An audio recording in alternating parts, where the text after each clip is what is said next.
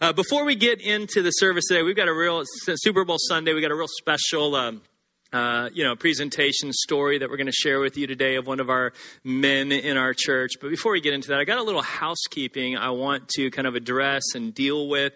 Um, you know, as, you know, I've made a commitment as a pastor always be very, very transparent and just very open and honest about our finances here because I've seen a lot of churches get in trouble in the area of finances, just not being clear, not being honest. And I've heard a couple things recently, uh, and if it's my fault for miscommunicating, then I totally own up to it and, and say, listen, I'll take responsibility, or if it was just heard wrong or I didn't clarify it enough, uh, I want to take a moment today and just kind of clarify a couple things.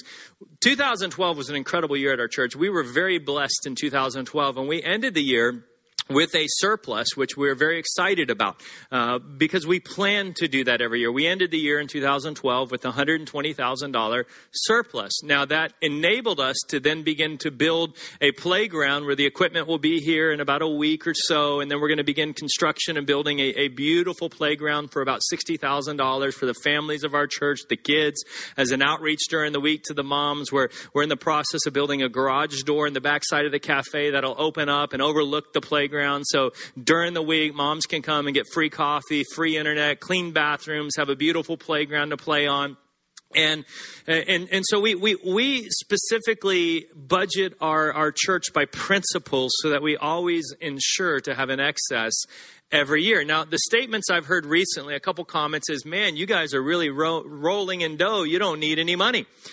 Uh, and I've heard that a couple times, and, and you know, it, it is there, there's truth to that in the sense that we intentionally plan on having an excess every year by the way we budget.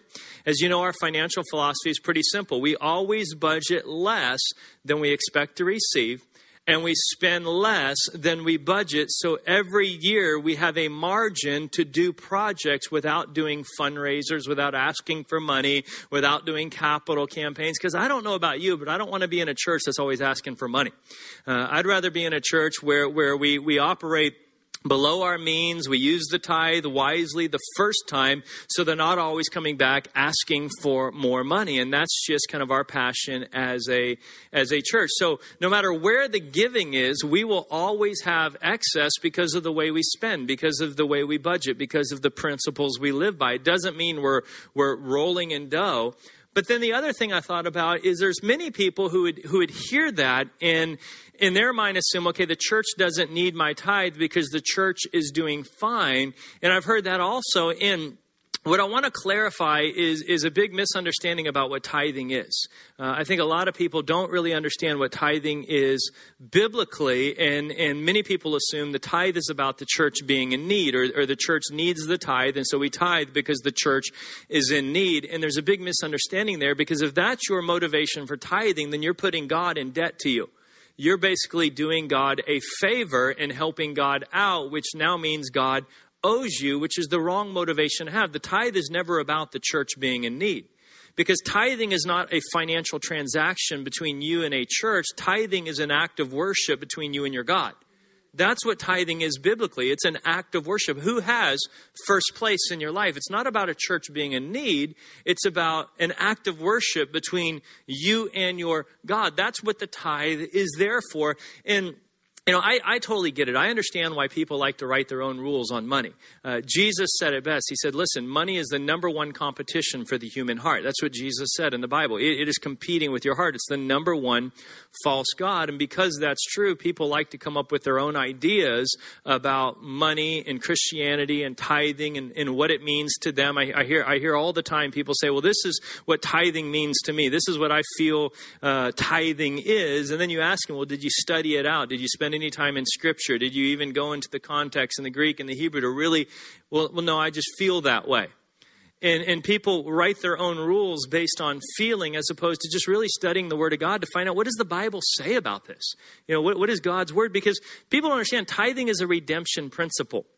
Tithing is about redemption. God Jesus Christ was a tithe. God gave his first and his best to redeem us from the curse of sin. When you tithe, when you return that first 10% of everything you earn to God, you're redeeming your income from the curse. And it's not that God curses your income, that's the misconception. You know, God doesn't curse your income, God doesn't curse your finances. We live in a fallen, cursed world. So when you return to God the first 10%, you basically redeem the other 90% from the from the cursed world system that we live in so God can bless the other 90 and do more with the other 90 than you ever thought possible. So tithing is a redemption principle. And that's what we have to understand. And you know, because again, you hear these statements as a pastor. I heard someone the other day say, "Well, pastor, you really challenged me and I need to increase my tithe." And I thought, how do you mathematically increase 10%? I mean, can you mathematically increase 10%? I mean, you, you, it is either 10% or it is not. Returning 9% of your income to God is not tithing. Returning 6% of your income to God is not tithing. Returning 3% of your income to God is not tithing. The definition of tithe biblically is 10%. That's what the word tithe means. And so I understand why people, you know, write their own rules in this area, but I just want to make it absolutely clear where we're at as a church. So for what we've done for 2013 is we've set our expense budget at $900,000, which is a, which is 90% of the last 6 months income that we've had as a church. If you take the last 6 months and and multiply it by 2, that's what we set our budget for 2013 at. We did that intentionally. A lot of churches will budget at 100% to 105% because they expect the church to grow. And so they budget for growth and they stretch themselves expecting to grow. We always budget backwards so that every year we can guarantee to have an excess. Uh, so that we can do things around here without asking for money, without without doing fundraisers, without doing capital campaigns. We don't want want to build this church on fundraisers or capital campaigns. We want to be wise with the tithe the first time. And in fact, I believe you should live this way in your personal life too. I think America would be a lot better off if the government operated this way and people personally operate. Just spend less than you receive. It just makes sense. And if we do that as a church, then we can advance the church without asking for money and without having to, you know, uh, uh, come up with the Christian tax system uh, to try to tax people more through capital campaigns and fundraisers if we'll just be wise the first time. So this is what our goals are so you understand very clearly what, what our goal is. 900,000 is the expense budget for 2013 if we if we just very conservatively see the growth trend that we're on continue, we should end 2013 with an income of 1.4 million. That'll give us $500,000 excess at the end of 2013. Why is that important? Because we need to build a $2 million children and youth facility on this site and, and really build the most beautiful children and youth facility you've ever seen because the building, the family center is a temporary building that will eventually have to leave our campus. Well, we want to build a $2 million building without asking for money. One of our principles of building is we will never build if we don't have 25% cash in hand. So if we meet our conservative goal this year of 1.4 million and we stay under budget like we've done last year, then we'll have the 500,000 we need to begin building a brand new building without doing a capital campaign, without doing a fundraiser, and without having to ask for more money because I really believe we should be able to build everything we need through the tithe that the tithe should provide for all the needs of the church so we don't have to ask for money as a church. That's why we don't receive an offering in the service. There's boxes in the back because it's an act of worship between you and God. It's not, again, a financial transaction between you and your church. So I just want to help you understand uh, that that's what tithing is all about. That's why God, and tithing is something you return, not something you give. You return the first 10% to what the Bible calls the storehouse. What is the storehouse? Because again, I hear people uh, write their own rules. They, you know, many people think the storehouse is the church universally, where I can give 5% to this ministry over here and 3% over here and then 2% to my church or 5% at my church and 2% and 3%. You cannot designate God's money the storehouse is the local church where you are spiritually fed according to the Bible. And you can study it out, you can pray, and you can ask the Holy Spirit to confirm that. And I would encourage you to really seek God and ask the Holy Spirit about that. But I really believe through studying Scripture, the storehouse is the local church where you are spiritually fed. what you give above the 10%, that can be given to ministries, to missions, to different, you know, offering organizations that you do. But biblically speaking, the storehouse is the local church where God feeds you and your family on a weekly basis, and that's how the church operates.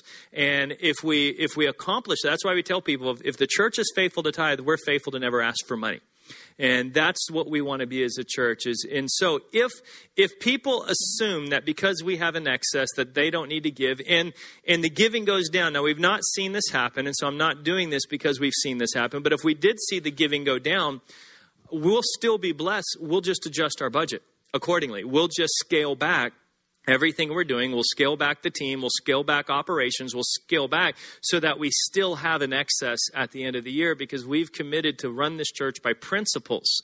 And those principles mean we will have an excess every year. We will never spend more than we receive or spend as much as we receive. We will always scale back. So if giving goes down because people feel like the church is blessed and they don't need to tithe, we're just naturally going to scale back all of our operations and expenses so that we still stay in that principled area of being blessed. So I just wanted to be very transparent with you and open and honest because I heard that statement a couple times and I wanted to clarify it a little bit more. Yes, we are blessed as a church.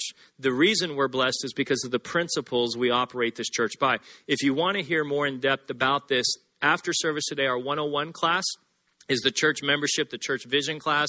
In that class, I go through our finances so that you can really hear, uh, you know, more in depth how we operate this church financially and the integrity uh, principles that we've put in place to make sure we never get in trouble financially as a church and that we spend wisely. So I'd encourage you, if you've never taken 101, join me today. We'll have lunch taken care of. Everything's there. So thank you for giving me a moment to just be transparent and clarify that. Today,